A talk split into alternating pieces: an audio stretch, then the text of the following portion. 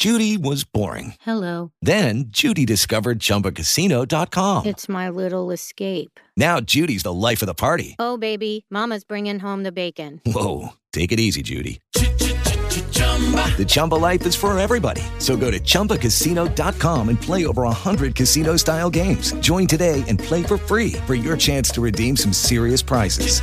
chumba ChumbaCasino.com. No purchase necessary. Void where prohibited by law. 18 plus terms and conditions apply. See website for details.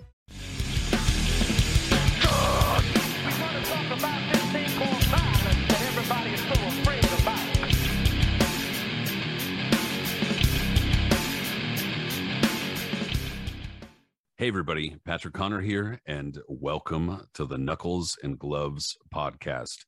We are doing a Terence Crawford versus Shawn Porter preview today. I mean, that's going to be the main focus, but I'm here today with my boy Aris Pina, who's, a, of course, a CompuBox operator and a fellow fight fight history, but just overall fight lover like myself. Aris, what's up, man? Hey, what's going on? Big, big fight this weekend. Very excited to talk about it. So, you know. I I feel like I'm I'm pretty excited to talk about it. Like, I think a lot of the people who listen to the show, especially a lot of the people who listen regularly, um, probably come from some social media platform and probably come from Twitter or pro- if if they know us at all and not just from listening they probably know us like from Twitter because that's where a lot of the boxing people seem to hang out. But um the other day I only say that because the other day I tweeted out that not even including the fights let this past weekend David Benavidez and you know I I didn't even include the fights from this past weekend uh, well, actually, I don't even know that they qualified. Point is, from that point until the end of the year, I said that there were about 10 fights where uh, in different divisions, there would be fights featured on TV where there were two top 10 fighters in a given division fighting each other. Right. And so somebody, for some reason, responded and said that they thought that Terence Crawford versus Shawn Porter was a one sided fight. And I mean, I only say that and respond to that just to say that I I really disagree. And I say that as a Terence Crawford kind of like fan. I like him, especially as a fighter. And I think that this is a fight where it's really going to say something about Terence Crawford in particular. But I mean, dude, Shawn Porter shows up. Shawn Porter's a truth machine, man. If anything, he's gonna have to bring the best out of you because he makes you do a gut check. Um, Shawn Porter is probably probably has the best resume, top to bottom, in the welterweight division. I would say no, because I mean in terms of just who he's fought, because he's literally he's basically fought them all now, especially with fighting Crawford. And Crawford, for this matter, is um, first getting his first high profile fight against a PBC fighter. It's not against Errol Spence, which everybody has been, you know, begging for and praying for and hoping for, and now just kind of giving up on, and what's become boxing's never-ending story. But this is a healthy, this is a very solid substitute. You know, it's not another fight that Crawford is kind of stuck in the top rank bubble, so to speak, like he has been for a lot of his other fights where he's been featured on ESPN and such against fights that, you know, even though they're good, they're just fights that there's there's no drama to it because you know Crawford's just gonna come ahead. And even though he's the favorite in this fight, you just know that Porter is such a tenacious, strong, determined, just absolute animal in the ring, man. Just really difficult to fight and look good against because of how tough he is and his style and his swarming ways and how strong and so many other attributes to him that Crawford is going to be really tested here. If he can come out of this and shine and dominate Porter the way Porter hasn't been dominated before, because like I said, Porter's lost before, but he's never been fully just dominated. He's been competitive in all of his losses, really competitive, in fact, um, made everyone like pull out their absolute best. And you know, yeah, gave those guys gut checks. You know what I mean? Where they were in a firefight and they'll always remember that fight as being one of their toughest. And if Crawford is able to weather that storm, not only on come on top of that and then stop um, Shawn Porter, that would be huge, absolutely huge. I'm not sure if he's going to be able to do that because of how tough Porter is. But if Crawford is, you know, would be able to put him away in dominant fashion or at least just come out with a commanding decision, that's still going to be really impressive and that's that man it would be tough for me to word it any better. I think that you you nailed a lot of really important things there that um there's absolutely no question that Terence Crawford's one of the best fighters in the world. Who you know how exactly you rank him is probably going to be largely up to like preference. You know like do you like him or do you not like him or do you prefer this person over this person whatever you know it's going to largely come down to that. Point is that i think almost everybody agrees he's going to be in the top like two or three uh pound for pound slots. And so the problem is with this uh you you mentioned this top rank bubble. So the with welterweight being so deep it's unfortunately been one of those divisions where the the fighters who have been factioned off or were um it, it kind of became clear and really annoying that it was happening. And it was you know there weren't a whole lot of divisions where like the best fight to be made in that particular division just can't happen.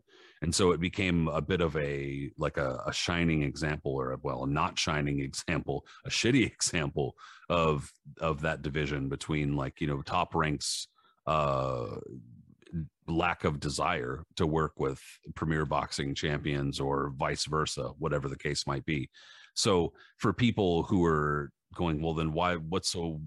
What's important about this fight, or what happened, or whatever? Pretty much the story is that, like I said, there was these factions that are unwilling to work with each other. So, uh, Premier Boxing Champions has had the vast majority of these contending welterweights over the last handful of years. A number of them have fought each other. Um, and it's been like, well, why isn't Terence Crawford in that mix? Because he hasn't really been able to. So finally, I think that what has basically happened is that uh, because Terence Crawford I don't know if it's that he's uncooperative or something like that, where top rank sees him as uncooperative. I don't know if it's that he feels he's worth more. And, you know, I don't know if he's driving a hard bargain. I don't know if top rank is disappointed that they thought he'd sell more in places outside of Omaha. I don't know what the truth is behind it, but clearly Bob Arum and top rank kind of took disinterest in pushing Terence Crawford hard and getting behind Terence Crawford in a promotional manner. What's Bob that? Was not, I said Bob certainly wasn't holding back in interviews about how he felt with crop out Crawford either. Well, and I think that for like a, a couple years, he was being kind of like, uh, he was wording it kind of cleverly, you know, like he, he was like, well, we're kind of having some difficulty promoting kind of thing rather than outright saying it. And then the last year, year and a half or so, he's been outright saying, you know, he doesn't sell, he doesn't sell ticket, you know, shit like that. And it's like, fuck, bro. I mean, I, eh, I, I understand that there might be some frustration there, but that's not really the hallmark of a promoter who's standing behind their fighter or you know really rooting for their fighter. And so it almost it seemed to a lot of people like they were happy to kind of get rid of him or push him out because his contract was coming to an end. And that's really what it seemed like. And so the inability or the, like I said, lack of desire to push him in with Errol Spence also kind of drove Terence Crawford away. So in a way, it's almost like a, that Shawn Porter is a consolation, and I don't want to talk the fight down again at all. But Shawn Porter is a consolation, almost like in more ways than one, which is kind of lame to to think of it in that regard, because Shawn Porter's a, a top welterweight who's going to come to fight. Well, absolutely. I mean, like you just mentioned, Crawford has been begging for a major fight for a while, and whether it's and we're you know we're boxing in this type of day and age too, where we're at us we're at this time where it's even though big fights do get made, at the same time it's still as divided as it ever has been in terms of networks and who wants to work with who and how things come along and all that. And unless a fight is massively big, that all sides will try to work together because there's too much money involved, kind of like what happened with Fury and Wilder, and potentially what could have happened with Spence and um, Crawford if all sides want to play along. But like, it's very rare when something like that happens. So for the most part, guys will just be barking on Twitter at each other, "Hey, I'll fight you, I'll fight you." So yeah, yeah, I want to be the best. But for the most part, though, there's enough competition on their network in their promotion stable, whatever you want to call it, that they don't really have to venture to the other side. And then right. those fights that, you know, they get marinated as, you know, has been said before.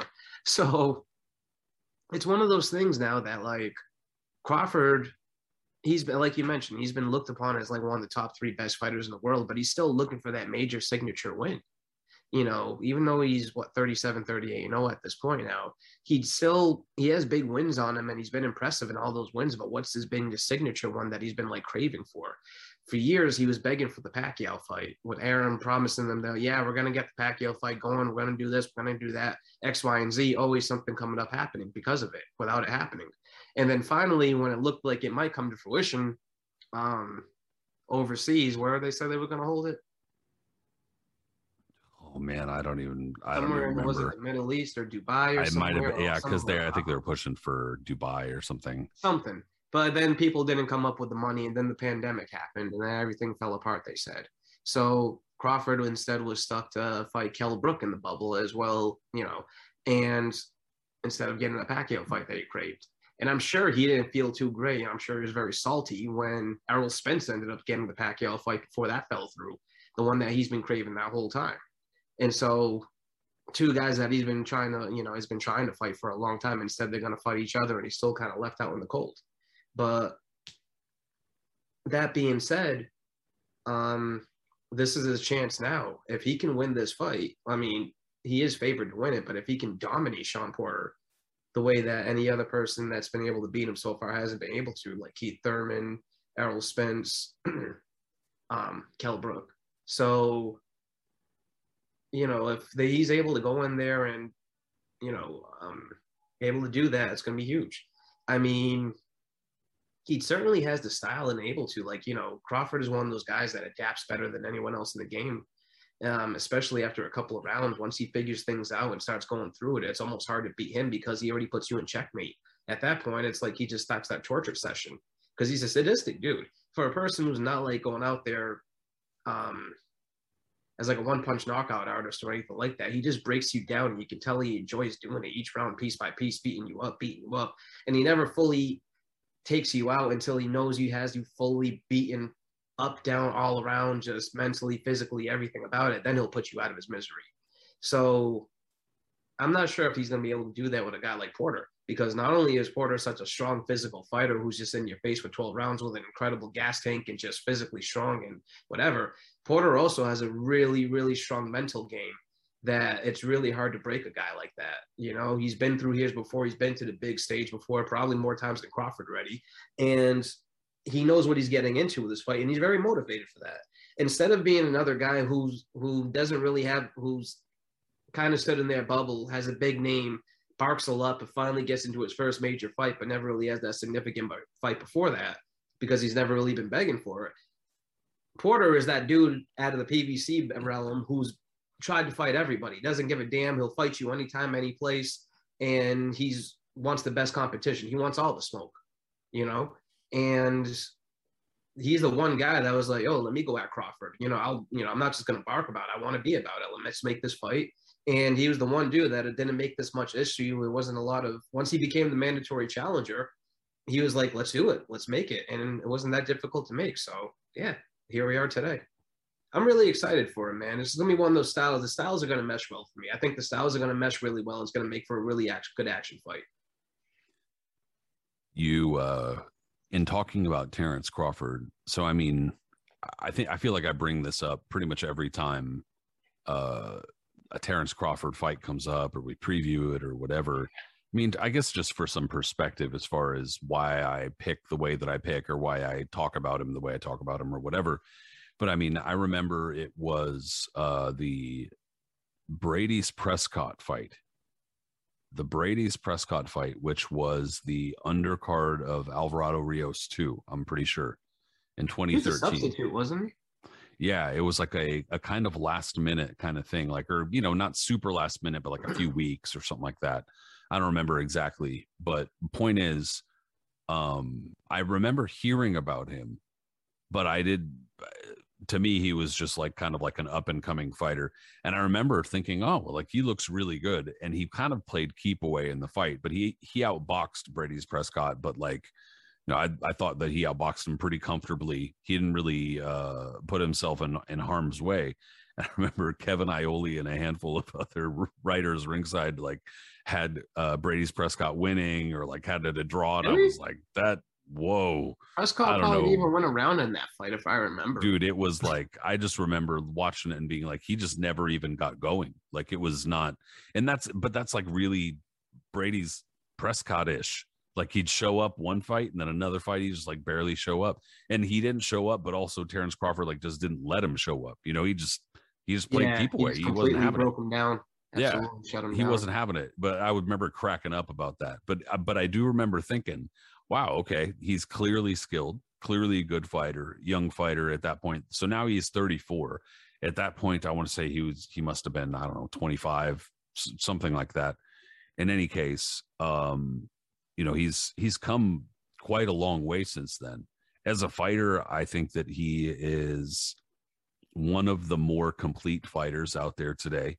Clearly, um, I I don't really have much use for the whole turning southpaw and orthodox thing personally.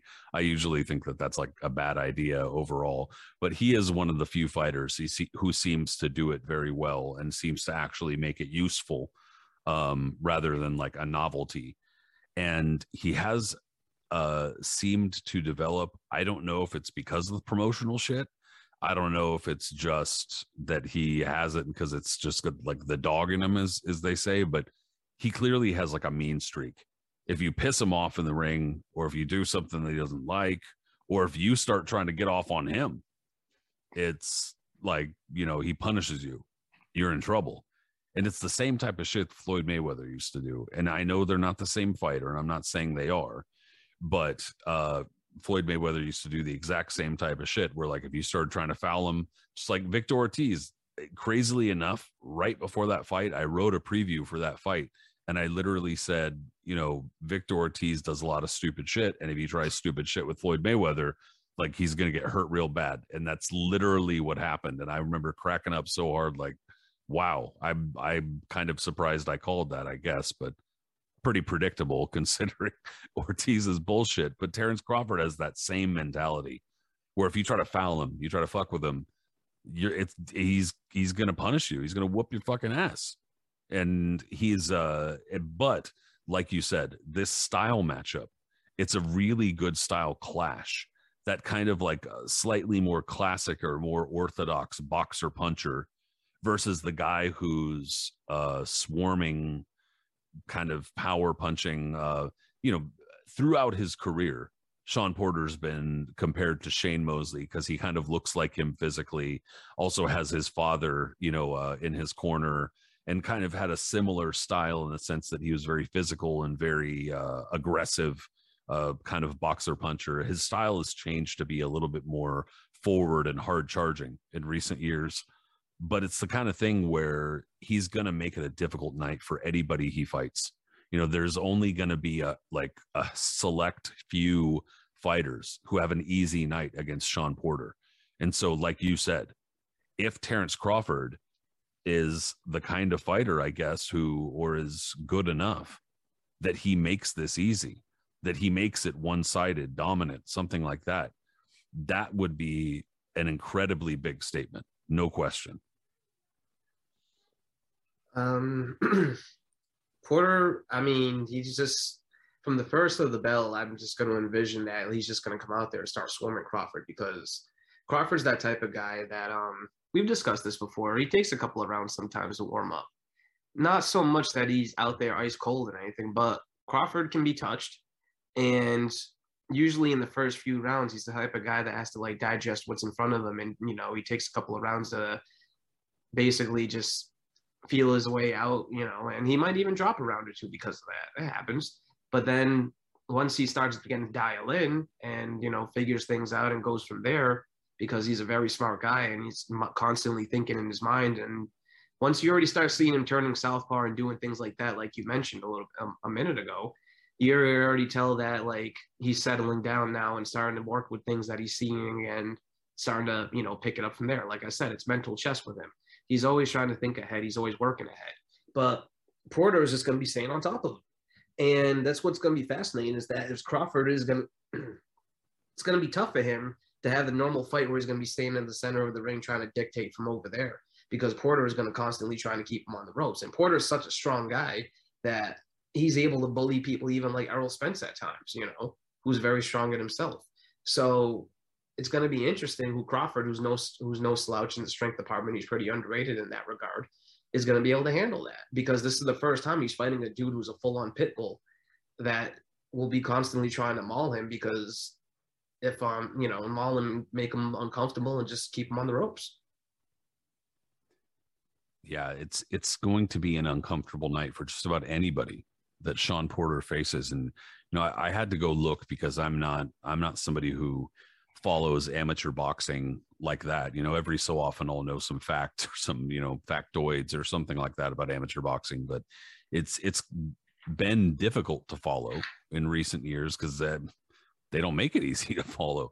But in looking at their amateur careers, um, they have somewhat similar amateur careers, highly decorated amateurs, both on the national uh, level and probably uh, and saw some fairly elite international competition too. Um, I mean, they really match up well on paper. So this is a fight that I, I don't know why anybody would call it one sided or, you know, something they wouldn't want to see or something like that.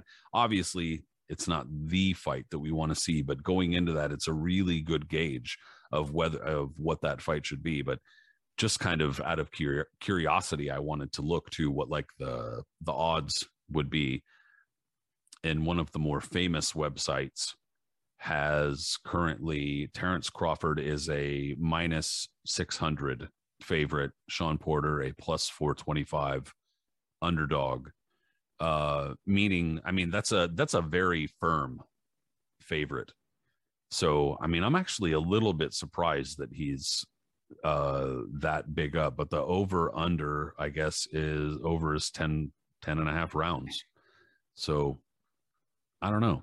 I think that anybody, like I said, having an easy time with Shawn Porter and anybody, like if Terence Crawford managed to stop Shawn Porter, whether it's under 10 and a half rounds or over, that's that's quite the feat. And that would be the the kind of thing where it would basically say we need to see Crawford Spence like there's let's stop fucking around and let's do it.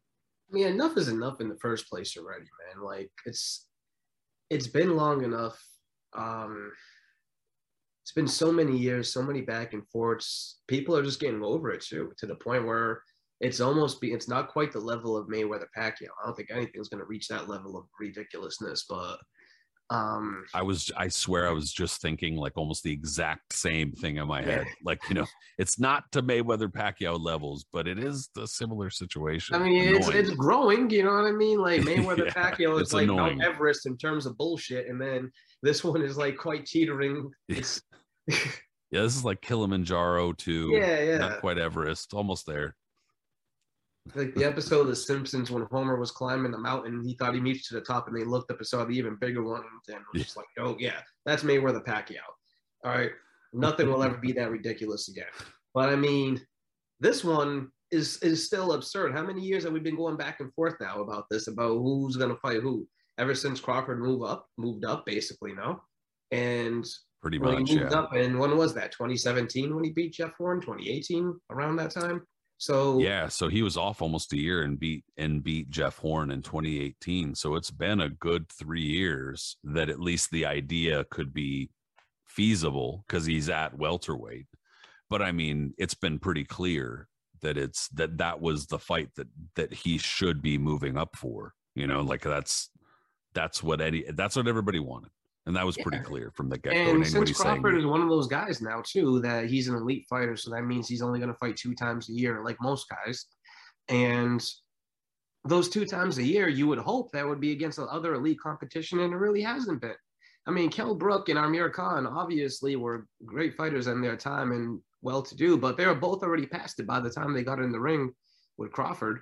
And neither one of them had anything to offer, to, any type of resistance to offer that Crawford was going to get any type of like, you know, real acclamation out of those fights. Like he beat them, but everyone already kind of knew in the first place, oh, they already spent bullets. They should be fighting each other. Why are they getting shots at the best in the world? And then Green Machine, who gave Crawford a very good fight for that matter, is a very good fighter in himself, but still, again, why, you know, that should have been like just the in between fight after like a super fight that he had, not just like a fight that he was going to have after beating Amir Khan and then going from that to Kell Brook type deal. You know what I mean? He's he's stuck. Yeah. Like he's just almost like in a rut, and people are saying he's wasting his prime. He's I don't even know if he's past his prime now. Like he's sitting on the vine because a guy that's talented who should be in super fights and should be out there. And if he's considered one of the three best fighters in the world, then why can't he get the fights that why you know when the money should Yeah. be there too? Like people have this interest. People are demanding these fights. Well, and, and it is kind of like a what's good for the goose is good for the gander situation when talking about Spence and Crawford too, because there has been a lot of criticism toward Spence. I mean, uh, guilty. You know what I'm saying? Like I've I've criticized him, and and I and in my opinion, I believe rightly so too. But you do have to also be critical of Terence Crawford. Like for instance, I've been crit- critical of Errol Spence. I know we're this is not an Errol Spence episode, but I've been it, it's going to come up anytime you talk about Terence Crawford. Period. I've been critical of him because obviously it seemed like for a while he was having a very difficult time getting his act together. Just about any time we saw him in public, not training or not fighting, he was drunk. I mean, it, it happened only like a, a handful, maybe a little bit more than a handful of times, but they were memorable and they were at pretty key times PR wise. So He was born in didn't- it didn't look- 1990. what's that? He said he was born in Yeah. 1990 and 2015 Yeah, he was man. 15 or something. You know, yeah, acting a fool on social media and having to go hanging back out with del- Broner. yeah going going back and deleting tweets the next day because it's foolish shit you know and like deleting or uh, tweeting slurry you know when you're when you're tweeting slurred like like you can't even get words right and you're tweeting you know you need to step back and so oh, I always anyway, make sure, man. I put my phone away and just or like X out of 100 Twitter or something. Whenever I, am feeling funky, I don't even I don't even look at my phone 100 because I want to make sure I don't do nothing stupid. I would. 100 I'm pretty good on that. I used to uh, I used to get all lit and be like, "Woo, let's cruise Twitter." And then I I now if it's, you know, if it's if it's beyond a slight buzz, the social media goes off. It can't. It's not a good idea ever. And so but the problem is that, you know, he's a professional athlete and he's a uh world-class welterweight and then on top of just you know these public appearances then of course he gets into a really bad accident where he gets pretty badly injured. You know this is a bad look and like i said uh but turnabout being fair play terence crawford at welterweight for the past three years you know looking at his he's had five fights in three years. That's fairly inactive and they've been jeff horn who granted was undefeated at the time but i think that we've now understand that he is just not on that level. Uh jose benavidez jr who again uh very good fighter undefeated at the time but also just not on terence crawford's level all due respect to him. Amir khan good fighter goofball crazy ass who you know has who seems to be one of those fighters where he'll have success and then just get knocked out green machine good fighter. I mean these another undefeated fighter but uh these are this is not like a super strong resume. And Kell Brook has been kind of you know a bit of a spent bullet or at least a uh was thought of as a spent bullet for a while. had and then both of was his eyes broken, man. Yeah, and it's and it's now been and it was pretty much confirmed against Terence Crawford that it was you know that he probably shouldn't have been in there. And anyway so this is not a good welterweight run. And there is there does exist the possibility there that perhaps Terrence Crawford has gotten more complacent than we realize. Perhaps you know he's kind of taken for granted that he's had the success that he's had at welterweight and the competition hasn't been very good. Whereas Shawn Porter's really had a fucking gauntlet. He's, read, he's run the gauntlet trial by fire This is gonna be a year, bro, since um since Crawford's fought. It totally yeah a, he a year yesterday you know whereas and it's not as and uh it's not as if shawn porter's been extremely busy himself but in you know comparing their welterweight run is like there's no comparison Oh, absolutely not, man. Porter is one of those guys that, like we mentioned, he's fought a who's who in the division already. You know, in terms of like the PBC guys, he's he fought Ugas, who no one else has really tried to um come out off the Pacquiao one. No one else is trying to get in touch, uh, get into the ring with. Uh, he fought Broner when Broner still had something to him. He, um, you know, Thurman. He fought Spence. Danny Garcia. So, like, he fights a who's who. You know what I mean? Even after all those guys, like there's other guys Porter's have fought in between that. Like he always fights tough competition. You know, he always seeks out the best and he always seeks the tough, and he constantly fights at the top level guys. And like I said, him never being blown out at that top level when these are elite fighters is really impressive.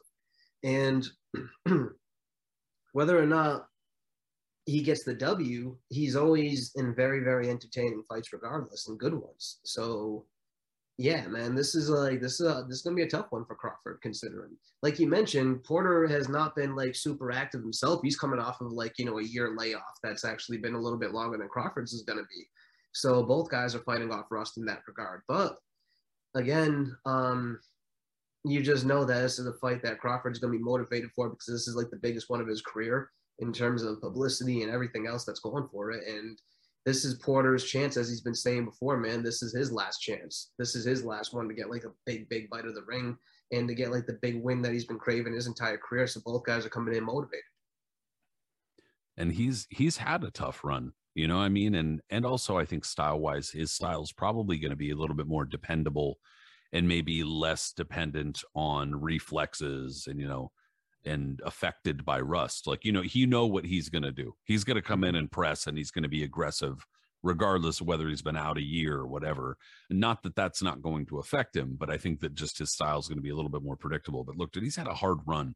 He's had a, a tough welterweight career. He's he's faced most of the top welterweights of the last, you know, eight to 10 years. And uh, they're, again, you know, just kind of hedging on that. There is also the possibility that he's uh, taken a little bit more damage and has been roughed up a little bit more than we realized. And that that winds up being really highlighted against somebody like Terence Crawford, who does pick opponents apart and does find their weaknesses. So, but the but these are all the intriguing things about this fight, in my opinion, that there are possibilities uh, that lots of intangibles. yes, there are a lot of X factors there, dude. A lot of what if Terence Crawford gets a little overwhelmed by you know he, he likes to set at the pace and kind of settle down, doesn't want to fight at a torrid pace and have to hammer out his opponent and shit like that. Generally speaking, he wants to like be he likes to fight. He likes to control the fight and have the fight go at the pace he wants, and know right. that he can do what he wants and when he wants it. Like he likes everything in control, and usually he's right. so talented enough to shut his, his opponent down that he's able to do that.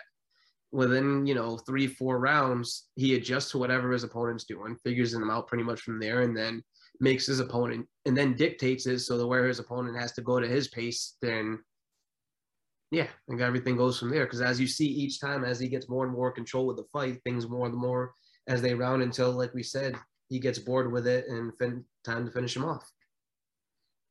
Totally, yeah, and and Shawn Porter might not let him settle into that pace, but that's that's the push and pull between those styles. You know, the aggression and trying to overwhelm, uh, like the the guy that's aggressive trying to overwhelm the boxer puncher and the boxer puncher trying to prevent that from happening. So that's what's interesting about this fight. Um, I'm I'm personally really looking forward to it. Like, what what do you think is going to wind up happening in this fight? Do you think that Terence Crawford's going to prove that he wind that that the Spence fight needs to happen, or do you think that Shawn Porter's going to shock him? Um, I'm probably going with the majority on this one. I think that Crawford has enough tools in his bank that he'll he'll be able to pull it out. Um, it's gonna be tough. It's gonna be a really tough fight. I'm excited for it because I think you know Crawford's gonna be pushed to the limit in this one. That's what I've been waiting to see for years. Even though there's been little bits here and there where he's been tagged, he's you know had a little bit of difficulty, but it never really lasts more than like a round or two before he's already back in control. So this is gonna be a fight where he's fighting an elite guy finally who's absolutely motivated as hell for this fight who's going to push him. And we're going to see now i guess you know crawford has even said before to a degree that we really haven't seen his best yet that he hasn't had to like unleash all of his tools on someone. And hopefully porter's going to be able to be the guy to do that. So i'm not going to predict a stoppage because I just I don't know anyone can beat that can stop Porter. Porter's such a strong guy, strong-willed guy. He can be hurt. He did. The way look at the way he came back against Spence, for example, when he got dropped, right? came in, was pissed off at himself, got up, waved at him to come right back in, started landing, actually got the better of Spence a little bit at the end of that round. Like that's the type of dude Porter is. So Totally. that being yeah. said, as talented as Crawford is, I can't see him stopping him, but I can see him winning a commanded decision like 116, 112. I think that that's I think that that's a, a pretty good call. Um, I think that the the criticism for for Terence Crawford or the criticism against Terence Crawford or whatever, even though it's at least in part perhaps not totally his fault. Ultimately, he chose his promoter, and I guess he could have been more vocal about uh, wanting X fight or Y fight or whatever.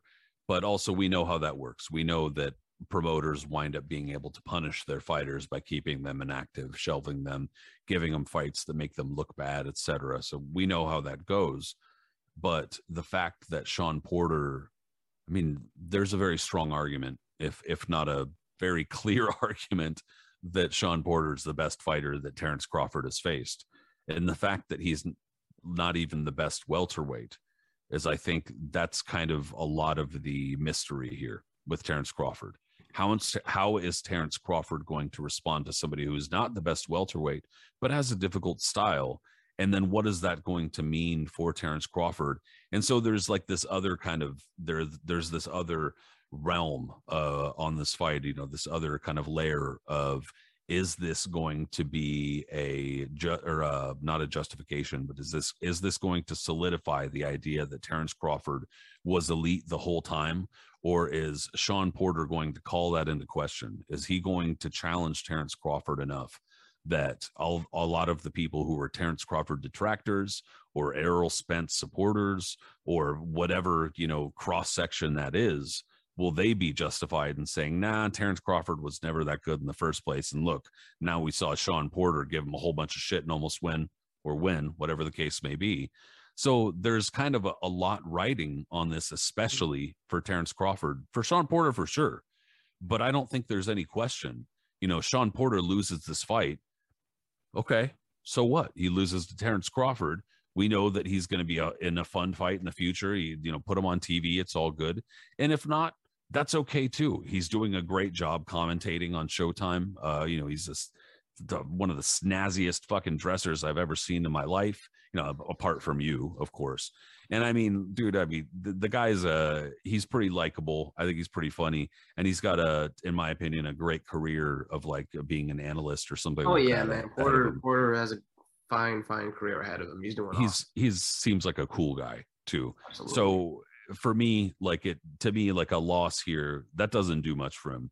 A loss for Terence Crawford is a massive derailment for his career because there's it's all been pointing toward Errol Spence, a showdown with Errol Spence or whoever it is that beats Errol Spence or whatever. That's all been it's all been pointed in that direction. So I don't know what's going on with Errol Spence health wise. I don't know if his eye uh, um, is healthy enough, and I don't know exactly what's happening. But assuming he's healthy enough and can go forward with his career, that's where he's been pointed. So if Terence Crawford is derailed either by a loss or getting beaten up in a win, you know, it's it's it's going to be a tougher sell. And on top of being a tougher sell, it's going to be tough for him to argue that he deserves 50-50 or you know the lion's share for a Spence fight. Absolutely, you nailed it, man. He um he's still not one like even though he's recognized as one of the top fighters pound for pound in the world, he's not one of the biggest stars in the sport. Because like, you know, like we look at his resume, how often he's been fighting and also for a variety of other reasons too. You know, the way he, the promotions over the year, he's not as popular as a say like a Canelo, not as personable outside the ring either, I guess. So um you add in all those factors and Crawford kind of needs like these big vic- these big victories because he's not as big of an you know he's a popular name and people know him especially within the world but like casual fans or just people on outside general are not going to be as familiar with him as they would be for like someone else. Like a big big big name in the sport. So he needs these big victories. If he doesn't that does plummet him really badly in terms for a variety of things not only with his career because people now are not going to be looking going out their way to try to fight him. Well if he just lost to porter you know now we don't need necessarily need to fight him then yeah, it's it's going to be tough for him to come back from something like that.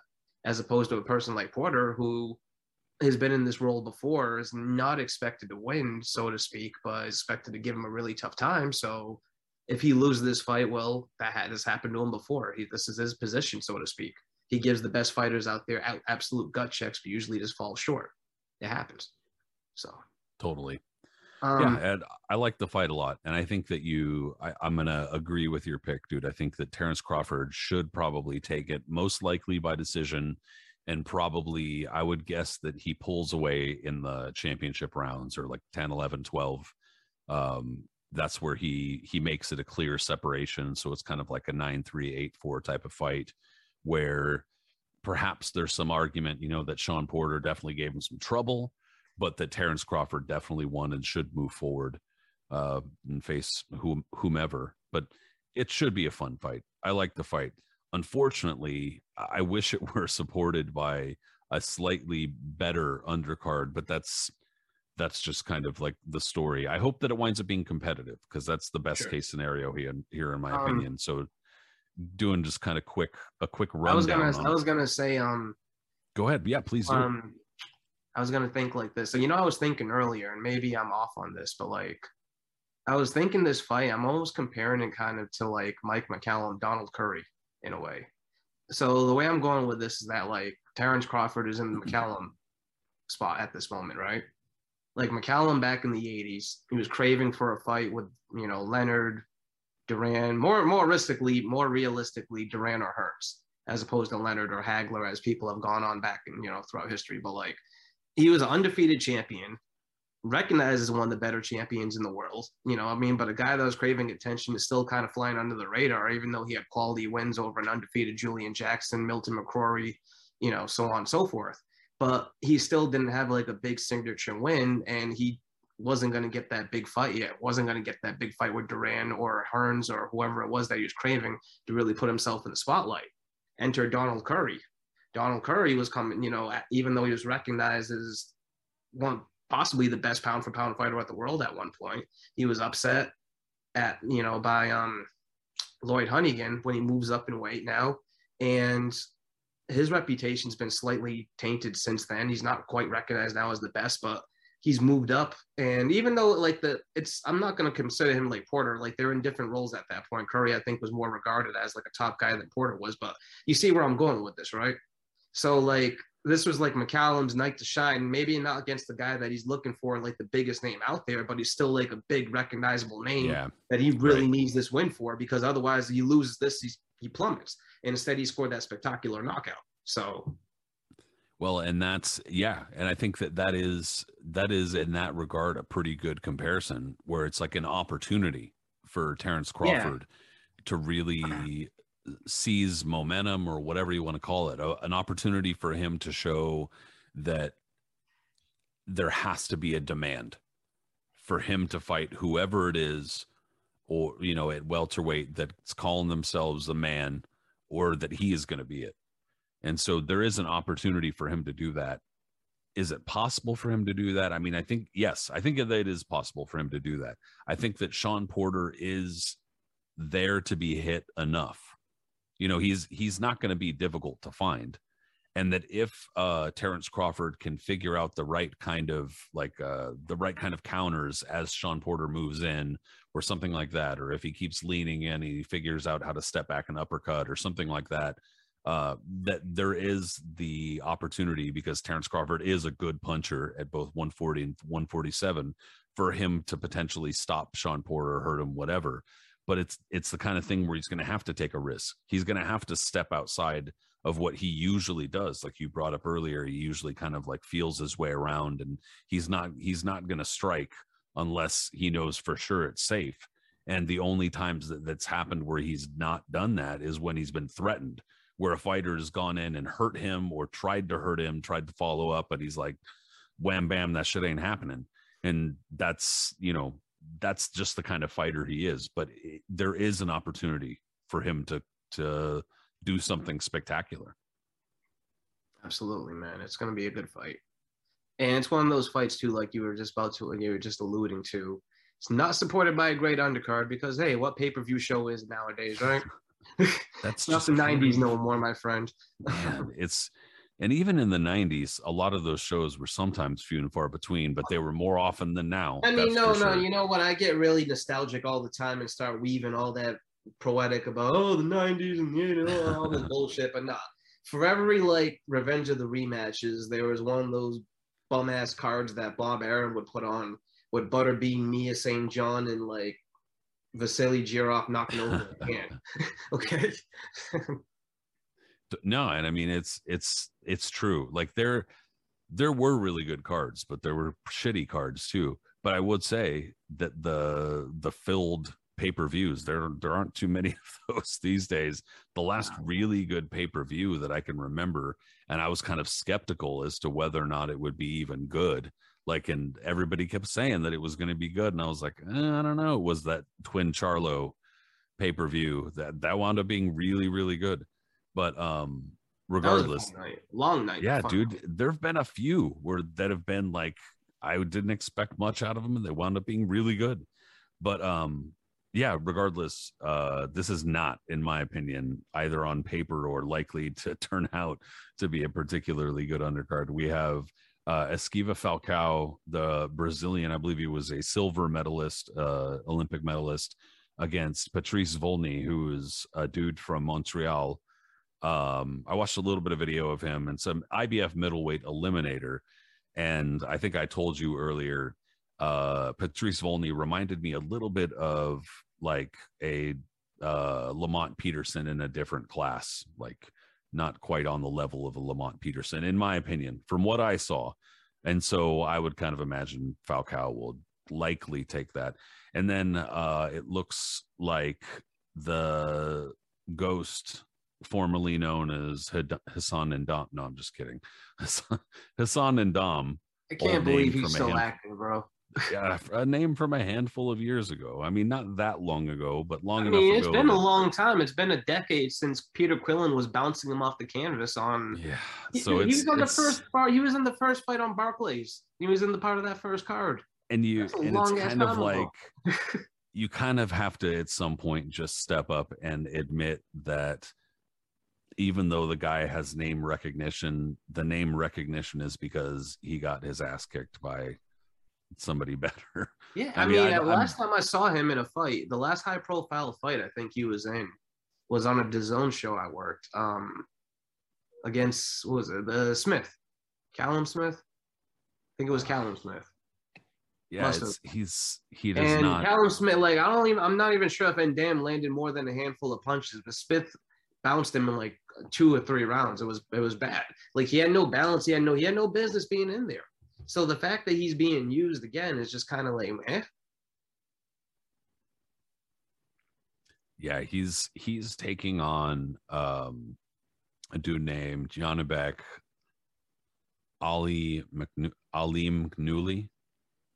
I'm not super familiar with him, but he's unbeaten, and I would imagine that N'Dam's being brought in to lose, quite frankly. And then uh, a couple of fighters that I'm pretty unfamiliar with, and Raymond Muratalla and Stephen Ortiz are fighting.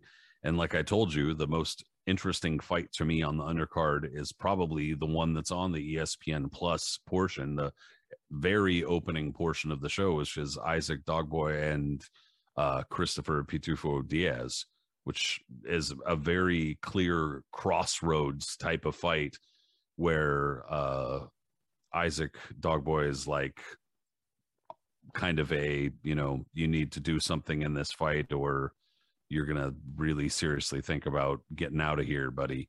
And Pitufo Diaz is obviously hot at the moment, and a lot of people are touting him as, uh, you know, uh, the future or whatnot or whatnot. So it's it's a clear crossroads fight that I like a lot. But beyond that, it's Well, it's not a be a particularly strong card. Both guys have like fun styles that will mesh well as well. Dogboe is always in good fights, and he's a fun, he's an entertaining guy. So he has a he's coming off of a solid win too against um Hector Lopez's kid. What was it, Adam Lopez? Yeah. Yeah. So I mean it's it's it makes sense. It's a pretty good fight. But uh and something that I I actually a, a, a slightly more uh worth mentioning or considerably more worth mentioning uh is the fight the fight card the night before. So on Friday, Boo-boo. uh, yep. This guy. Oh man, poor Boo Boo. No, Me um, again. yeah, just me again. So Boo Boo Andrade Demetrius Andrade is headlining a uh, DAZN card the night before, so Friday, November nineteenth, and he is fighting Jason Quigley. Not you know the the highest level of fight in my opinion, but he's I think headlining, I guess headlining, but far more interesting on that card in my opinion, Julio Cesar Martinez versus McWilliams Arroyo for the uh, WBC flyweight title should be a very good fight. McWilliams Arroyo brings it. Julio Cesar Martinez, very good fighter. And then also very important, Kali Reis taking on Jessica Camara, also on that card.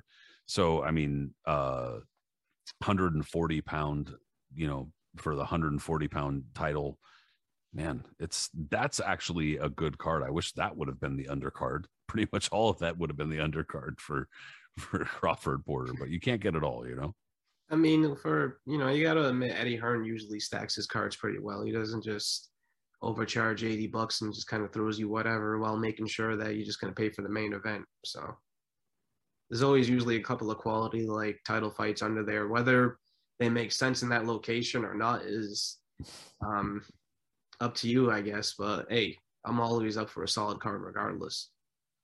Well the the fact that it's in new hampshire too uh i mean it's at the very least it's interesting that it's in new hampshire because that's a state that Well, doesn't see a ton of boxing like at least not on that level No, definitely not. I think well, they're trying to play it off, and we I guess we all discovered this today that they were saying um that this was the first title fight ever in New Hampshire, and that just wasn't the case. I think it was we found our buddy Gray told us earlier that it was actually um was it Sam Langford against Barbados Joe Walcott for the welterweight title back in right early 1900s. yeah in uh september of 1904 yeah. and uh i mean not trying to rain on DAZN's parade No, no, or no. anything like that but i guess there is I'm some, just some- showing you how often, like, we're just giving you an idea of how when's the last time big time boxing has really been around New Hampshire.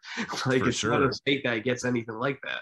Right i mean if you got to go down to go back to 1904 like it- yeah, even guess Maine, even Maine was getting more action with boxing Yeah, with like Joey Gamache and stuff. So it's like falling out of copyright at this point so yeah you're, you're good to say you're good to say that it's the first new hampshire no i mean it's it's it's it was even tenuous i guess between sam langford and joe walcott because it wasn't clear from what i could see what exactly sam langford weighed in at because i kept seeing fight reports where they called him light heavyweight but whatever i mean uh, either way it is pretty cool to have uh, a venue or a you know a there's gonna be a good locale there.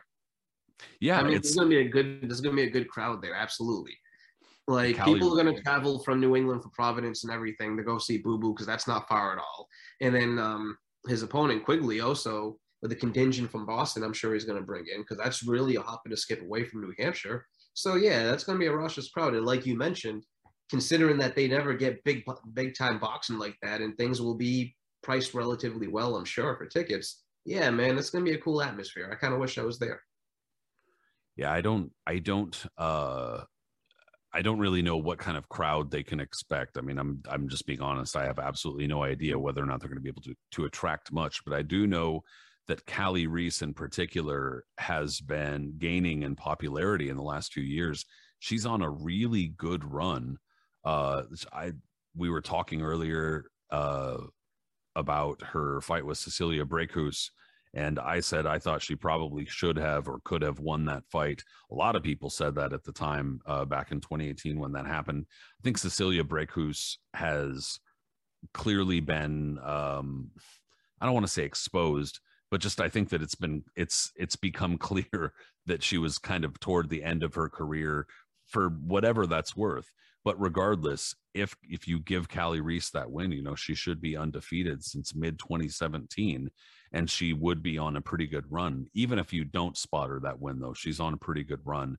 and has been uh, doing really well and like i said gaining in popularity and one of the things that i just had to look up because i wasn't going to mention it and remembered uh, she actually is starring in a movie coming up that's going to be released in february 2022 but it's already been produced and is you know in it's already wrapped and all that type of stuff called catch the fair one that is i guess a kind of a mystery type of movie and she's the lead star in it.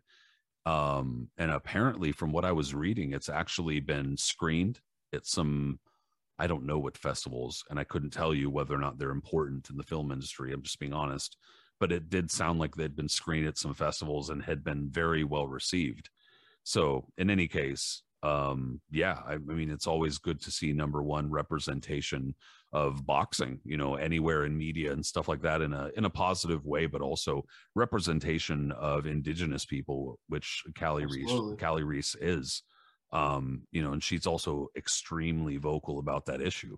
So it's really cool to see that she's being uh you know being the fo- one of the focus focal points yeah, of that boxing card it's awesome to see the women's renaissance in boxing it really is one the last year, couple years have been huge. Uh, yeah, I think really eye opening for a lot of fans. I hope big strides, and it was cool to hear. You know, um, the the news recently with Claressa Shields as well that she just broke that uh, seven figure deal. It was right. It looks like she's going to be uh, fighting for. I think it's a Sky Sports supported company called Boxxer with a few X's in it. Sure. But it's uh, you know, it's it, almost kind of like a ShoBox type of thing, but not not prospect level. It seems like not um like an ongoing series. But in any case, uh, it's going it's going to be more British or UK based. It sounds like but they're going to be branching out. And it's, eh, hey, man, anything that's providing more opportunities, especially for women's boxing, I consider that good. Uh, Claressa Shields, whether or not you like her style, whether or not you like her personality, has clearly paid some dues in boxing and deserves some respect and some fucking pay. So I'm happy to see her get that. And hopefully those kinds of things also lead to somebody like Kali Reis getting better paydays and getting more exposure. So, I mean, this the card this weekend is definitely a step toward that. But she's she is also in a pretty competitive fight. That's what the best thing is about usually, you know, when you can find a, a women's fight that can be actually really competitive at that top level because it's tough. You know, Shields is recognized and calls herself the greatest woman of all time, but at the same time, look at the competition that she has out there. I mean, it's easy to be the top one. There's only just a handful of fighters even as active as pros, let alone top ones. But as the lower weights go down, the competition does get stiffer, and um, that division around welterweight, junior welterweight, over in the in the in women's boxing is very deep. And now that um, Cecilia Braekhus, who was consensus pound for pound the best women's fighter in the world at one time, has been knocked off her mantle by Jessica McCa- McCaskill, is it? Mm, yeah. Yeah. You know, there's created almost like an open door for for this division. I mean, she's up atop as the champ, but I mean, like, I don't know. There just seems like there's a lot of movement going on, and this is big now for Kali Reis, like you said, was making a lot of momentum. This is a big showcase for her. And considering too that it's in New England and New Hampshire, where a lot of her fans can easily travel over to that. She's gonna have a good a good following. Yeah, I hope so, and I hope that there's a, a pretty good showing and a pretty good turnout for the for the card. But you know, man, I don't know, I, man. I mean, it's it's you know, I I'd, I'd rather talk to somebody who is more familiar with the New Hampshire shows than I would be, I guess, in terms of the boxing scene. But the one time I went out there for a fight, a long, long time ago, um, to to work a Cedric show with my old boss, late great Cedric Kushner. People were out there and they were pretty packed up. You know, live boxing doesn't come out there often. It was featuring a washed Omar Sheika against some Midwestern guy, which ended up being a hell of a fight, but they were there. You know, people showed up. So who knows? I it think for a world title fight that they know is going to be on televised and stuff like that, this isn't an event that happens often in New Hampshire. Like most people that live in New Hampshire, if they want for like a live sporting event like that big, they got to go to Boston, no, to like see the Red Sox, Celtics, or whatever it may be. So the fact that they can actually just travel to it and it's a, it's a you know close enough, like a hop and a skip away from them, it's probably even more enticing. Yeah, I would imagine, dude. I mean, it's it's uh pretty close to some. It's uh, close to a cluster of big cities, and I, I mean, Hampshire is really close to Massachusetts, like Boston. It's really, really close. when it, dude, when it comes to uh Demetrius Andrade, I mean, just to briefly talk about him and and his situation at middleweight. I mean, dude, the the fact of the matter is there aren't really very many people who are all that interested in like I'll watch him fight. I don't have any particular issue with him. I'm just not going to like go out of my way. And I think that that's how most people feel. They're they'll watch him fight. They mm-hmm. don't have a problem with them. They're just not going to go out of their way. And then he just he's like so goofy, but not in a way that's like endearing. He's goofy in a way that's like annoying. And so even in his fights, like his fights, he's regressed in a way because he goes out there demanding no one wants to fight on the boogeyman of the division. I'm this, I'm that. Why fight him when like and every time he goes in there against a guy who's clearly overmatched, he doesn't put an exclamation on his point where people are gonna be well like, yo, I want him to fight Canelo. I need him to fight uh, one of the Charlos. Well, I mean, he gets more attention to fight the Charlos than Canelo, but like there's no for him begging to fight Canelo for so long and to fight any of these other top guys is saying everyone's ducking him. And then he goes out there and fights a guy like Luke Keeler and goes the distance with someone that, like of that without even trying. Like you can tell, it's just a sparring session for him, you know. Or, or so, the guy before that was it? I can't pronounce his name. Sajuki, Sajuki, you know, Saluki. The yeah. yeah, but like these guys have been completely overmatched. Couldn't even land a glove on him. And instead of him going out there and putting the gas on it and really trying to make a statement and taking someone out like he should to get the wheels rolling, instead he just kind of coasts and goofs around at the end and makes exaggerated things where he becomes a goofy meme from from it. And he expects people to go there and demand that they want him fight. Like, no, you know, that's his problem. He's been kind of like stuck between a rock and a hard place ever since the beginning of his career, like you were saying, because of bad business decisions that he made early on who he hooked up with early on as a promote for promoters and stuff like that. Like when he gets out of the Olympics, you know, it was a little bit of a disappointment that he didn't medal like people were expecting, but he was still had a name coming out of there. And instead of signing with somebody big, he ended up going with Joe DeGuardia or Artie Pelullo and like a co-promotional deal with them. And you know, when when he, it took for a while for him to really get momentum going, and he wasn't really featuring much on a lot of things until finally he he got that fight with Vanes on HBO, and he didn't look impressive in that one. He got dropped in it, and then like kind of struggled to a to a decision win, but he got a title. HBO was still going to be invested in him and still working, you know, and try to was going to give him um, fights. He had a couple of his fights televised. Looked like he was gaining momentum because he was actually knocking these guys out. And then when that fight with Charlo was supposed to happen on Showtime, everything kind of fell apart in his career. It seems since then, because I don't remember what the the whole backstory on it, but for whatever it was, that fight, which a lot of people were anticipating, fell apart.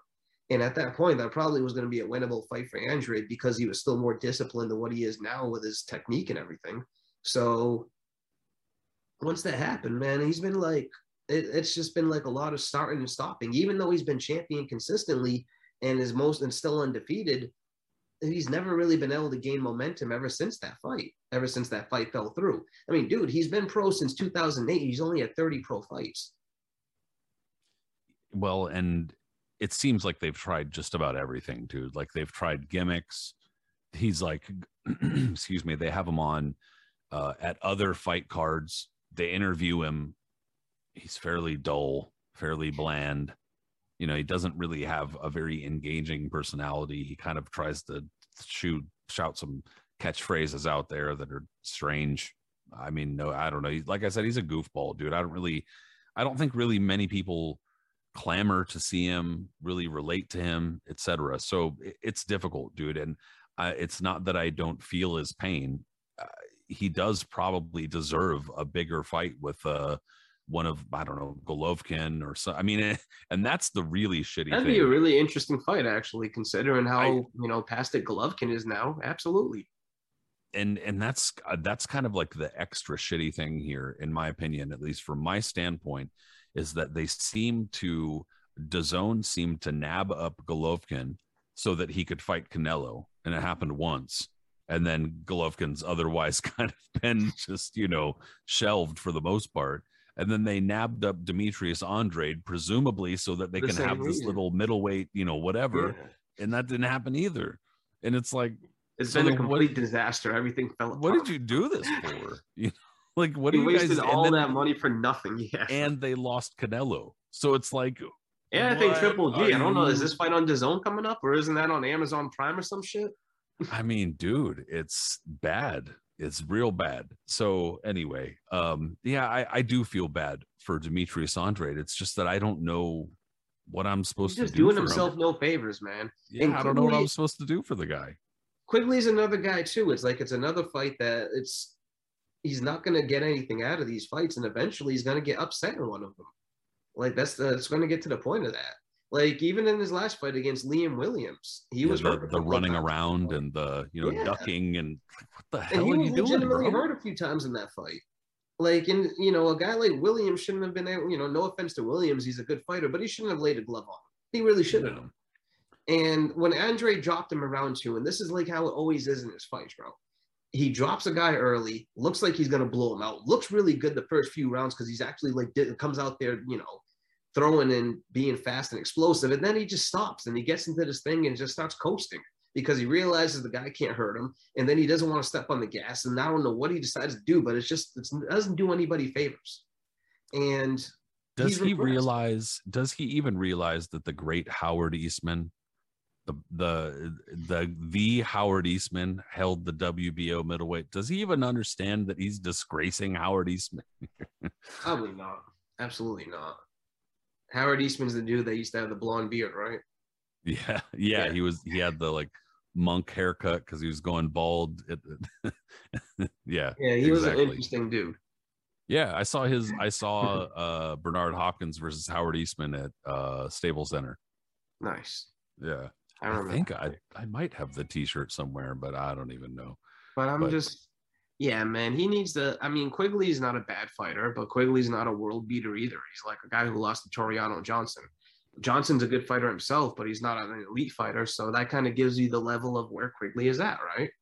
So Andrade obviously should be able to beat, beat this guy relatively easy around him, but where does he go from here? What you know, where is there to do? Canelo clearly has no interest in ever wanting to fight him, and that fight's never going to happen.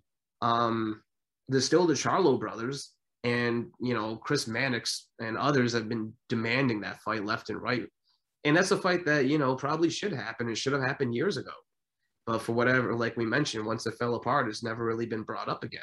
And you know, with that being said, that's the fight that should be made. That's the one they should be trying to go after because the Canelo one's never going to happen.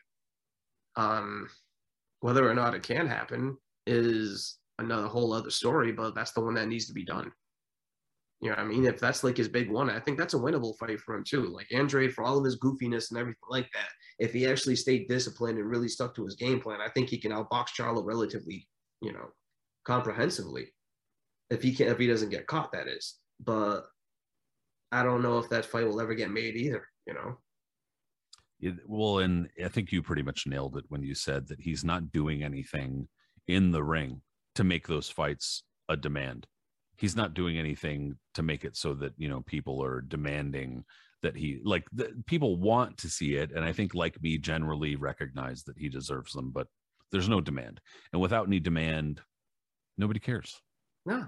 Like if a fight That's- with that's Charlo was made, people would have interest in it and be like, all right, cool, it's gonna be a good fight. It'll be an interesting fight to watch. But no one's out there saying this needs to be done. If he has another whole hump fight this Friday where he goes the distance and wins 118, 110, 120, 108, whatever it is, but doesn't do anything out of the ordinary to push it and people are falling asleep and saying, What the hell is this? Runs around like he's done in other fights and just does stupid antics, then I he's he has all of himself to blame at that point because what else is there to be done? There's literally nothing else you can do. Yep. It's like this is who he is. You can't go out demanding fights and doing that when you start putting in performances like that because no one's gonna want to see you. Well, just like Canelo said, get the fuck out of here. Yeah, you know, Get the fuck out be of here. interesting fight. I think Canelo obviously would be the major favorite in it, but I think Andrade has a style even more so than Plant that can give Canelo fits for a little bit. It's one of those styles where if he puts it together, it's a it's a pain in the ass style for sure. But there is that possibility too that Canelo just beats the ever loving dog shit out of him, and then that's it. But uh, but that and for a lot of people would would be you know getting rid of Boo Boo, and that would be we wouldn't have to worry about that shit. But dude, before we, I actually forgot the other day when we did the Hall of Fame episode. But before we get out of here today, um, I did want to answer. So on Instagram, I asked, you know, if there was any any questions anybody had or anything like that, and I forgot to an- to ask them the other day. So Rocket Rod from, uh, I would imagine Queensland. I know he's from Australia, but he has QLD at the end of his name, so I think he's from Queensland. in Any case, he said um, he asked what our favorite random movie or like TV boxer cameo came like uh not so much a boxing role like Antonio Tarver in Rocky 6 more like Tex Cobb in X-Files or Jake Jake LaMotta in The Hustler and then his second question was thoughts on a fantasy fantasy matchup between 1973 uh, George Foreman against 1994 George Foreman so those are a couple of pretty good questions, in my opinion. Yeah. Um, the first one, it was kind of boxing related when he made the cameo, but it's still it doesn't get talked about enough because it was absolutely hilarious. It was when Hector Camacho one time made an um played on an episode of um the Wayans Brothers a long time ago. And Really? I didn't know that. yeah, he was on an episode of the Wayans Brothers one time, and he was he was whole he was in the gym. His name was Hot Pepper Lopez, and um, he was in the gym, I guess, visiting his old gym, and Marlon was training or something like that. I, I don't know what he was doing. He was being goofy, but Camacho decided while the cameras were rolling because he was doing a documentary. Hot Pepper Lopez Camacho holds holds the bag for Marlon and Marlon's hitting it, hitting it, hitting it, and then when he wasn't looking, he hit he hit Camacho by accident and knocked him out. And so Camacho got pissed off about it, challenged him to a fight, and then they, um, you know, that's the end of the episode. Is they have a big match against each other, which ends up being hilarious because, like, so in the vein of like uh, Tommy Hearns, Martin. yeah, yeah, something similar to that. But it's like it, it's even more goofier. Like at one point, um, they uh, because Marlon's nickname becomes Sucker Punch, so he um Marlon Sucker Punch Williams. Yeah. So at one point during the during the boxing match, like the bell rings to, for the round to end, and Marlon ran up and, and slapped Camacho in the head, and the crowd started chanting Sucker Punch, and he started dancing around cheering about it. And um, the other part that was really funny was the guy, I think Sean or someone took like all the Vaseline you can imagine and globbed it on his forehead and, and um the face mask. And so when Camacho tried punching it, his hands kept on slipping off, and he was looking at the referee saying, "What the hell?" Because Marlon just put his head down like this, where everything was going. That was that was just one of them. I mean, there's so many to think of off the top of my head, but like that when I was a little kid, then when Marvin Hagler showed up on Punky Brewster, I thought that was cool. I, I had no idea who Hagler was when I was a little kid and saw that episode. I'm not going to pretend that I did, but as an adult and you know, growing up and learning about it and stuff like that. I think one of the one of the ones that I mean I didn't know this at the time or I wouldn't have recognized it at the time, but knowing about it now, actually two two fighters were on this show. Uh, Alexis Arguello was on Miami Vice, and then Hmm. Roberto Duran was also on Miami Vice, and I'm pretty sure they both played like drug dealers or something or something similar. Um, Always a lot yeah. of people on Miami Vice. Miles Davis played a drug dealer on Miami Vice. Yeah, they were all i mean dude coke i guess was the shit in, in miami in the 1980s so yeah there was always somebody they needed somebody to be dealing some coke on miami vice i guess Remember But, um, Duran? Duran on um in uh Harlem Nights. yep Duran was in harlem nights too yeah um trying to think what else um oh carlos palomino he was in a bunch of shit actually He was in I think Taxi. he I think, right? A couple Yep, of times. he was in Taxi, and he's been in like a handful of movies too, like yes. like notable movies. Ray Um, Mancini was in movies and on TV shows all the time. Yeah, dude. Yeah, Carlos Wow. Palomino was actually in a bunch of TV commercials too. Like he was actually a lot of people don't realize he was actually pretty big in his day. oh, Um, huge. Absolutely. Those Palomino Miller Lite commercials were always fun. Yeah, yeah. There's a string of them for sure. Yeah, And, I mean, um, there's there are a bunch of like boxer cameos and stuff like that. I I actually didn't even. I probably should have looked. I didn't Google that, but I bet you if you Googled boxer cameos on TV or movies or something like that, there's probably there have been so many boxing forums and stuff like that. There's probably a, a thread somewhere of them. But um, here's not it wasn't a cameo that I watched the other day, but it was a name drop that had me absolutely dying on Martin. And um, so Martin, you know, Martin always had a boxing background, like legitimately. So he always like incorporated Yeah. a little bit into his shows. And so at one point, I don't know, I forgot what episode it was. I think it was they were trying to figure out if Gina was pregnant. So he was at the he was at the pharmacy. And the guy behind the counter was an elderly guy who's been in other episodes. He was, but like he was really elderly and shuffling along and being really slow and stuff, right? So, long story short, Martin starts antagonizing the guy because he's pissed off at him. And the guys and the old guy tells him, he's like, "You better show me my respect." And Martin goes, "What'd you say to me?" He go and he and the guy gets up and he goes, "You show me my respect, or I'll whip you like I whipped Jersey Joe Walcott in '37." and then he pushed the table away and Martin ran away. I thought that's that was pretty awesome. fucking good. Yeah, he said, I'll whip you like I whipped Jersey. Joe Walcott in 1937. And he pushed the table away and Martin ran out of the store freaked out. Well, I mean, speaking of Tex Cobb, dude, he's been in a bunch. He's in Raising Arizona, great Coen brothers movie. Is in uh, Ace Ventura, well, yeah, he was great in Ace Ventura. Yeah, dude. the bad guy in the beginning. He was actually in a bunch of movies too. He's been in a few football movies and shit. Like, he's he seems like a a dude that would be a a hoot to have some drinks with, and you know, Even The chill with. Simpsons had cartoon fighters in it. Like um, Yup. Joe Frazier was in it one time. That's true. He got into a fight with Barney. Um, Oscar De La They've had a Hoya was on bunch. Like Ray time. Leonard was on it. Oscar De La Hoya was on it. Yeah, they've had a bunch for sure.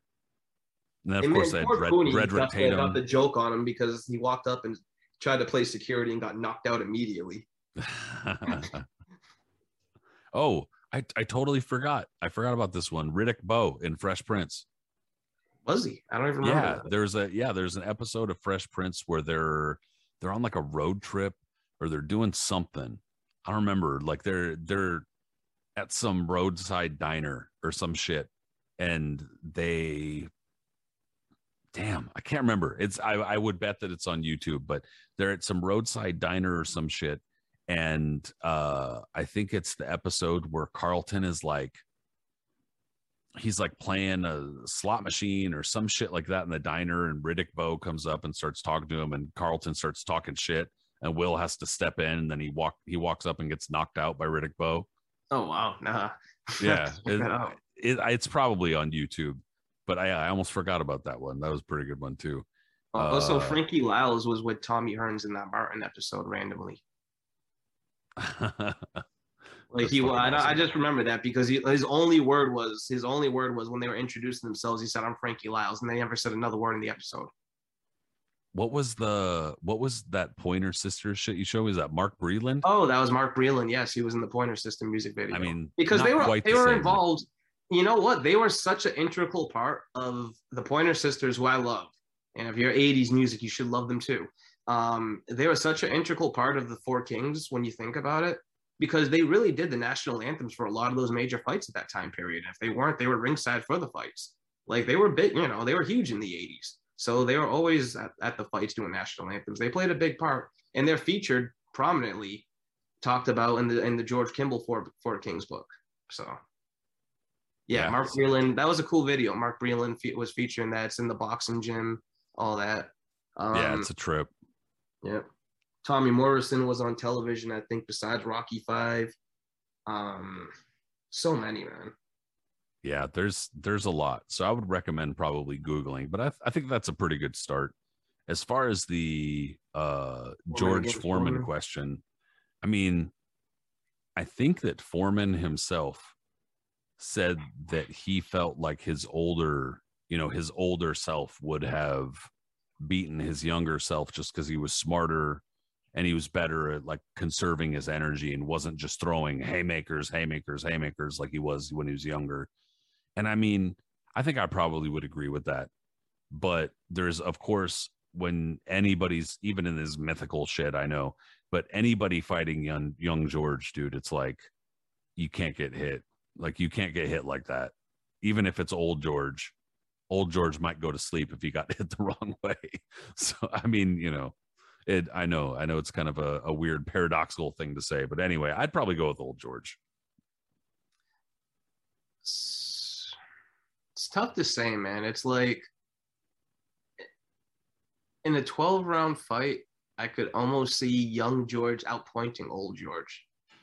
Especially like That's a post- good point too, though. especially he, he did have some fight. kind of lazy showings. Yeah, especially like the post Ali fight where besides where he lost his energy completely against Jimmy Young, Foreman did try to show like some semblance of not just weighing again like a maniac. Like he was trying to, you know what I mean? Trying to be a little bit more patient to the point where I think if he had fought Ali in a rematch, he probably would have beat him.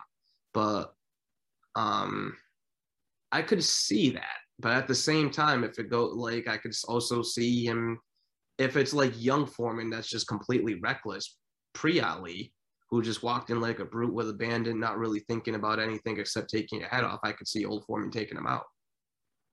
So yeah, kind of that's, goes both that's what he was saying was 73 Foreman. So it would have Okay, been so if you're going Ali. back that early one like that, then I think I'm gonna go with old George. He's gonna have to weather some shit though, like badly. Yeah. And Yeah, that's what I'm saying. Is that like you know, I'd probably really pick tough. him, but it's really tough lazy. too because like a guy comparable, I guess maybe to young George in terms of style and just obviously not durability and as brutish, but like someone like Alex Stewart, right?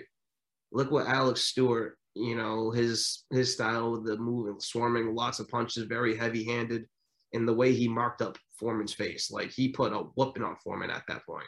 Like you know, he made him turned him into hamburger meat. People were having outcries after that fight that he, you know, he needs to retire for his for his Yeah. safety and health and all that shit. Like he's gonna, he would have to go through some stuff to get through young George, man. Like young George isn't. This isn't like Mike Tyson who's short and would be able to be pushed around and all that. Like he's fighting just a younger, stronger version of himself who would would try to be doing the same shit. So if he Yeah. could outlast that, which is a big if, then I think he'd be able to take out Foreman late, the young one. Because like you said, he's smarter and everything like that, but he's gonna have to go through some hellacious stuff and his face is gonna have to hold up from it. yeah, for sure. Well, it's it's a it's a pretty intriguing matchup though. You know what I mean? Like it's I, It's- I can't even like think to predict winner, man, because I can see both scenarios playing out as as as wins right there, man. It's like, you know, Ring Magazine one time, I think one of they they mentioned that in an old one from years back, you know, obviously in the '90s, they did like a computerized thing putting young George against old George, and I think young George came out on top more so than old George in like the scenarios that they put together, more so by knockout than anything, but who knows, you know. yeah. Well, you deal with that kind of power. Period. It's it's tough to argue against it. Dude, he was the I'll- most. I'll pick George have been Foreman. the strongest heavyweight ever. Maybe not the in terms of one punch knockout power, but like just in terms of just brute strength. There, I don't. Can you can really think of anyone else that might have been as strong as Foreman? Not even Liston. You know. Well, and and I was gonna say it would probably be Foreman and Liston, and they were both like you know pointing at each other, like him, him. yeah, You know? yeah, yeah. So it's like, well, take your pick. But there, it's uh, a strong, strong. Oh my god! And like he just so tough, dude. You yeah, know, it would have been a extremely strong. fascinating fight during that time period. Had Foreman beaten Jimmy Young, and then his career probably would have went on from there. Um, but him and him and Larry Holmes, think of that around like 1979 or so. You know, fuck. Yeah, well, and I mean, if if uh Ken Norton, who granted was a different style, was able to push Larry Holmes, you know, to the limit, and a young Holmes, Mhm. but even so, able to push Larry Holmes to the limit, dude. You know, if if uh, Foreman hadn't lost his mojo and we're going forward with his career, that could have been a scary fight. yeah, yeah, absolutely. Well, dude, you know, uh, I hope the fights this weekend, both Friday and Saturday, wind up being a lot of fun, you know, for both us and for anybody watching and for people tuning in to this show. I very much appreciate it. And of course, Aris, I appreciate you, dude. It's uh, always a good time talking boxing with you, man, Yeah, man, it's gonna be a blast. Enjoy the fights, everybody, this weekend. for sure. And before you enjoy the fights, in the meanwhile, if you are on, for instance, social media like Twitter, follow my boy Aris Pina, Punch Zone Aris, follow me Patrick Connor at Patrick M. Connor.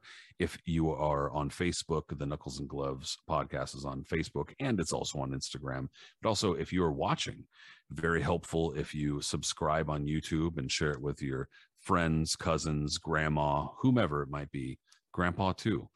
Should be a lot of fun, man. But uh, also, look, uh, I know I plugged it last week, but I'll just go ahead and do it again because why not? If you wouldn't mind, look, the holidays are coming up, dude. Might need a, a book. You might need a, a book as a present. And if you do, check out my book right above the microphone here. That's the cover. It's a shot at a brothel, the spectacular demise of Oscar Ringo Bonavena. Pretty fun, true crime, boxing history book. Pretty fascinating read, people. I'm not even gonna front. It's awesome. Appreciate it.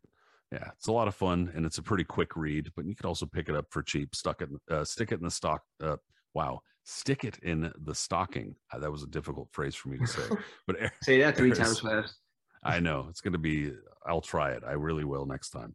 But um, anyway, also, I guess the very last thing is the podcast apps. Subscribe on the apps and give us a rating. That's it. I swear.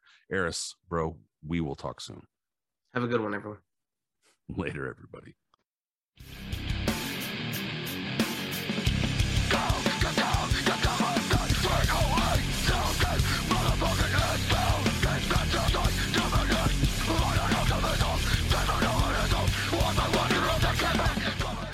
Hello, it is Ryan, and we could all use an extra bright spot in our day, couldn't we? Just to make up for things like sitting in traffic, doing the dishes, counting your steps, you know, all the mundane stuff. That is why I'm such a big fan of Chumba Casino. Chumba Casino has all your favorite social casino style games that you can play for free anytime, anywhere with daily bonuses. That should brighten your day a little. Actually, a lot. So sign up now at chumbacasino.com. That's chumbacasino.com. No purchase necessary. Group. Void were prohibited by law. See terms and conditions. 18 plus.